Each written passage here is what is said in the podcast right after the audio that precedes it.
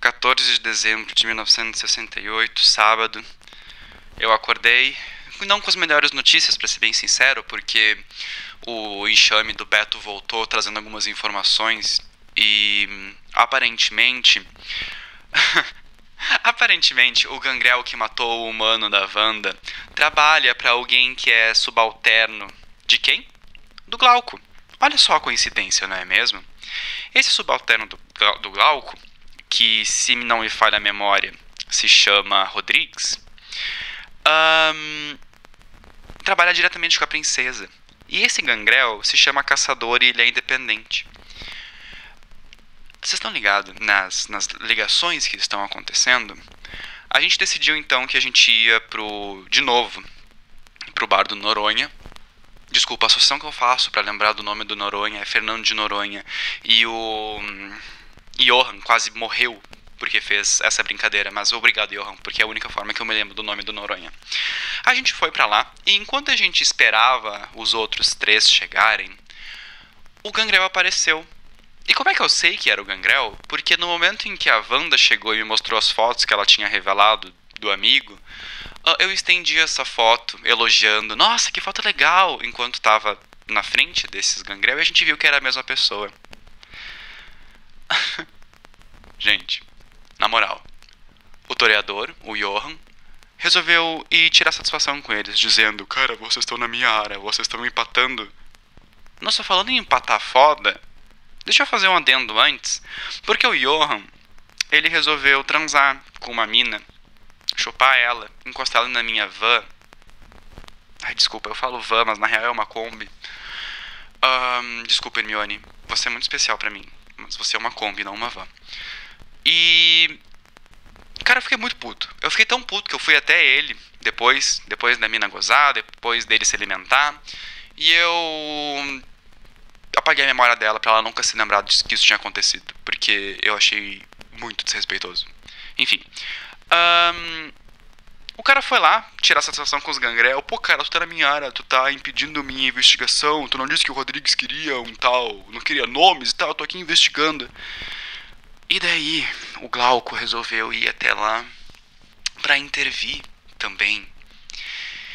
E aquele cara, eu tenho um metro e oitenta e seis, tá? Mas aquele Gangrel, que claramente tinha dois metros e três, pra não dizer dois metros e não ser redundante, ele quebrou o braço do Johan. E eu tenho quase certeza que o Johan teria morrido junto do Glauco, porque nenhum deles é de combate, nenhum deles sabe lutar. E eu não posso falar nada porque eu também não sei lutar. Mas eles teriam morrido. E eu queria deixar eles morrer porque isso não tem nada a ver comigo e eu não queria me revelar pra nada, nem ninguém que eu estava ali. E uma das coisas boas das minhas disciplinas é que eu não preciso me mexer pra fazê-las acontecer. E se não fosse a Wanda ter me olhado com uma cara de cachorro sem dono, que é a mesma cara às vezes que os gatos do Beto me olham quando ele quer alguma coisa e tá ofuscado, um, eu não teria feito nada. Eu teria deixado eles morrer porque era o que eu queria ter deixado acontecer. Eles não... eles só fazem merda. Desde que o Johan abriu a boca no primeiro momento pra Senescal, que eu vi ele e ele faz merda. E depois tem o Glauco, que eu já falei ontem o que, que eu penso sobre ele, sobre as atitudes dele, desse milico desgraçado.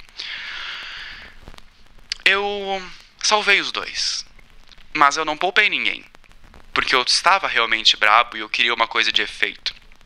Então eu usei Fata Morgana e eu fiz com que o prédio da frente explodisse em chamas e a cidade ali, se, aquela rua, aquele momento, se incendiasse em fogo vermelho.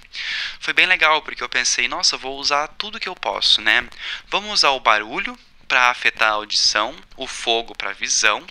Vamos fazer ele sentir o calor, tá? E sentir o gostinho e o cheiro da fuligem.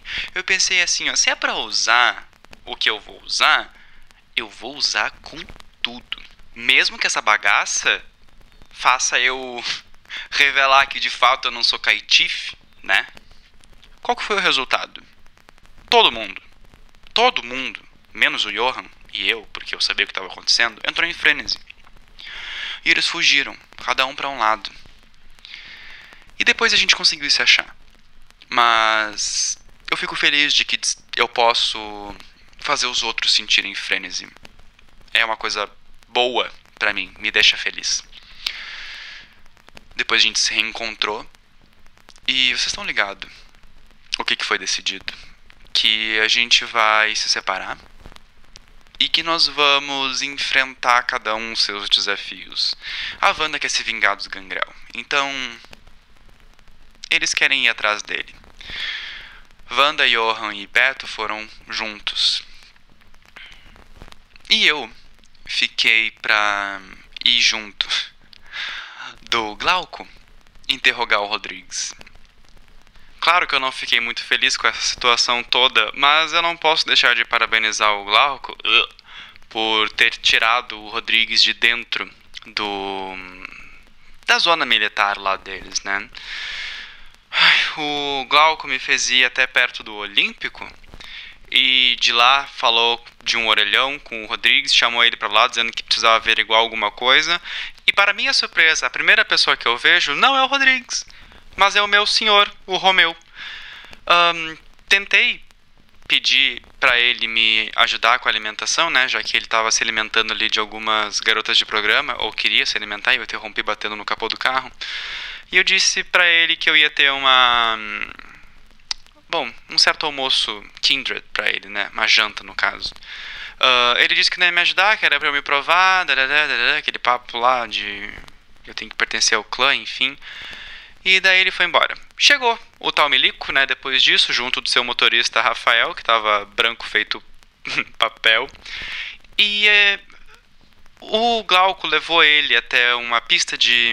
como é que é o nome daquilo? Bocha? É, bocha. E daí eu comecei a interrogar ele. O Glauco, um coração que eu nunca tinha visto, queria poupar a vida dele, e eu taquei o dedo na cara daquele cara. Uh, o Glauco fez ele sentar no chão com os trecos de dominação dele lá de, de Ventrue, né? E eu intimidei. Intimidei ele o tempo inteiro que eu consegui, tentando arrancar informação, pergunta atrás de pergunta. Obviamente eu usei Fata Morgana, né? Eu fiz toda essa realidade se desdobrar. O nosso campo de bocha virou dezesseis campos de bocha sobrepostos um sobre o outro. Umas coisas que eu tô treinando nova para uns truques de mágica no centro. E no final eu acabei fazendo os pilares estalarem em fogo como se queimassem de dentro, assim. Foi bem interessante. Algumas coisas que a gente descobriu nessa entrevista, eu ia dizer, mas não é entrevista. Enfim, alguma coisa que a gente descobriu nessa tortura aí, né? Porque os, bons, os bonzinhos também torturam. Um, o Rodrigues não sabe direito o que está acontecendo. Ele é uma pedra no caminho. O Gangrel, o Gangrel, perdão, Gangréis, por errar o nome de vocês... Um, que a gente chama de Caçador, ele é independente, realmente, e a Silveira, ou o Silveira, não entendi muito bem, uh, é o manda-chuva dos Gangrel. Ele é um problema bem grande, principalmente por serem um clã, uma, um grupo, sei lá, não sei como dizer isso. O Rodrigues admitiu que tem medo da Senescal e que a princesa quer nós, os clãs baixos, e... aparentemente ela sabe quem eu sou e isso me preocupa um pouquinho, uh, porque ele disse que sabem que o Sabá tá atrás de mim, que o Sabá me quer e sabem do Mateus, então acho que eu preciso mandar uma nova carta pro Mateus. Uh, a princesa tá tentando fazer magia de sangue, sabe, tipo Taumaturgia dos Tremere, tá caçando os Tremere e é por isso que ela quer os clã baixos, só que ninguém sabe por quê. Uh, eis então... depois da gente extrair todas essas informações, que até agora eu não sei o que, que eu vou fazer com elas, que eu chamo o Romeu, porque eu não podia deixar essa pessoa voltar para onde ela estava, eu não podia deixar que ele caminhasse por aí sendo que ele nos viu, não é mesmo? E quando o Romeu levou ele, um, ele gritou por uma tal de Daniela, olhando pro Glauco, e o Glauco não sabe quem é essa Daniela, e eu fiquei um pouco chateado com isso e desconfiado. Como sempre, né? Porque eu não confio em Ventrue, não confio no Glauco. Ele com certeza deve saber quem é essa Daniela e o desgraçado tá só mentindo pra nós. Bom, posteriormente é isso. Vou fazer um resumão, tá? O Glauco acabou demenciando, dominando a mente do Rafael, sei lá. E eu tentei brincar junto e deixei ele preso dentro do centro, aí dentro da própria cabeça. Uh, e o cara tava pelado. Eu não sei qual que é o fetiche que o Glauco tem, mas ele deixou o cara pelado andando na cidade baixa. Ok? Né? Foda-se. Ahn... Um... E aí a gente acabou indo para um hotel. A gente foi pro hotel, eu nem sei qual é o nome do hotel, eu só entrei no hotel. E assim, Fiz amizade com o frentista do posto, que a gente parou antes. E, bom, me esqueci de dizer que antes da gente chegar no hotel, depois do frentista, a gente viu a Senescal entrando num carro uh, junto de uma Tremere que ela fez de refém. Então os planos já estão começando, né? O Glauco queria que eu seguisse o carro e eu pensei, não, não vou, óbvio que eu não vou, porque se nos pegarem, o que, que eu vou fazer? Lutar? Aham, uhum, tá bom, tá, eu vou afundar no chão que nem os gangrel. Ah, tá, não consigo fazer isso. Ai, a gente foi pro hotel, tá? A gente pegou o quarto vinte e nove. E ali a gente comentou um pouquinho sobre o Glauco confiar no Noronha, porque ele salvou ele uma vez em São Paulo. E meio que os dois se salvaram, os dois se ajudaram e... Pff, foda-se, né? Foda-se. Um, e a gente ficou um tempo lá. E... o quarto era nojento pra caralho. Tinha mofo, tinha carpete, tinha pó... Era velho, os móveis antigos, enfim, tava tudo bem, eu ia dormir de qualquer forma. Eu fechei as cortinas, o Glauco dormiu e era quatro e pouco da manhã. Não, era antes das quatro da manhã, ele simplesmente apagou ali. E eu fiquei ouvindo rádio. E vocês não têm noção do que eu escutei. Na rádio oficial de Porto Alegre, eu escutei a música do Úrsulo, a mesma música que denuncia a Camarilla e denuncia os Kindreds, que o... que o Johan tinha cantado na noite passada. A mesma música na voz do Úrsulo. Eu fiquei um pouquinho com medo, tá? E um pouco possuído também. A minha vontade é matar esse bosta de toreador que acha que a vida dele vale mais do que qualquer outro Kindred. Ele tá botando gente em risco que ele não tem noção alguma do problema que isso vai causar. Então assim, Johan, se um dia tu vê isso, por favor, morre antes de eu te ver. Porque se eu te ver, vai dar ruim. Mas é aí que vem a pior parte, tá? Da minha noite. Um, logo quando a música começou a tocar, ela começou a tocar de forma intermitente e ia tocar a da Eternum, pelo visto, Noite Adentro, eu comecei a ouvir barulho de marcha, eu comecei a ouvir gritos, eu fiquei um pouco apavorado, porque estava ouvindo dentro do hotel isso. E eu puxei o Glauco para dentro do armário e usei a ofuscação, né? Eu usei o que a gente chama de passagem invisível. Fiquei invisível aos olhos dos outros. E a minha porta, ela foi arrombada. Arrombaram a minha porta com tanta força que eu não sei como é que eu não me caguei. Uh, quem que entrou? Um gangrel gigantesco. Tipo, tipo família, assim, sabe? Dá pra quatro. E o cara cheirou todo o quarto, não encontrou a gente, foi embora. E eu comecei a sentir cheiro de, de sangue e enxofre. E as coisas começaram a ficar pior. Eu fui dar uma olhada na janela. Eu ouvi tiros. Eu ouvi gente gritando pelos corredores. Nos quartos ao lado, inclusive. Uh, lá na rua estava acontecendo um caos horrível de gangréis puxando outros humanos pelos cabelos. Outros kindreds.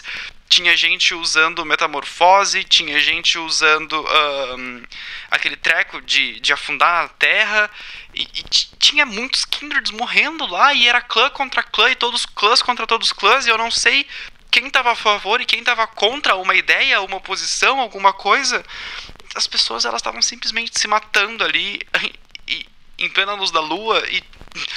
olha, eu não sei como é que os humanos não viram, e humanos devem ter morrido nisso tudo. E eu não sei o que vai acontecer com esse frenesi geral, generalizado que está acontecendo. Eu não sei se isso é só motivação da política, se isso é motivação dos humanos, ou se tem mais alguém que está influenciando a cabeça desses kindreds, porque isso não é racional. Isso não é racional, isso é uma coisa ridícula. Como que as pessoas ficam se matando desse jeito no meio da rua, espalhando Vitae pelo chão? Tipo... isso vai dar merda. Isso vai dar muita merda. Ninguém nunca leu nada. Isso só me apavora. Isso, isso me deixa com medo e mal. E enquanto eu tava olhando a porta, eu escutei batidas na minha e eu, a porta abriu. E quando eu vi que era a Wanda, eu me tornei visível de novo e ela fez uma barricada na porta. A gente discutiu algumas coisas sobre não ficar lá, sobre ir embora e encontrar outro lugar. Era quatro e vinte da manhã, a gente tinha até às cinco, porque senão ia dar problema com o toque de recolher. E, bom, ela disse que ia carregar o Glauco, e ela de fato carregou, e a gente foi embora do hotel. A gente foi embora pro Raven dela. E, na moral, a única coisa que eu consegui fazer foi dormir. Que merda, cara. Que merda que tá acontecendo.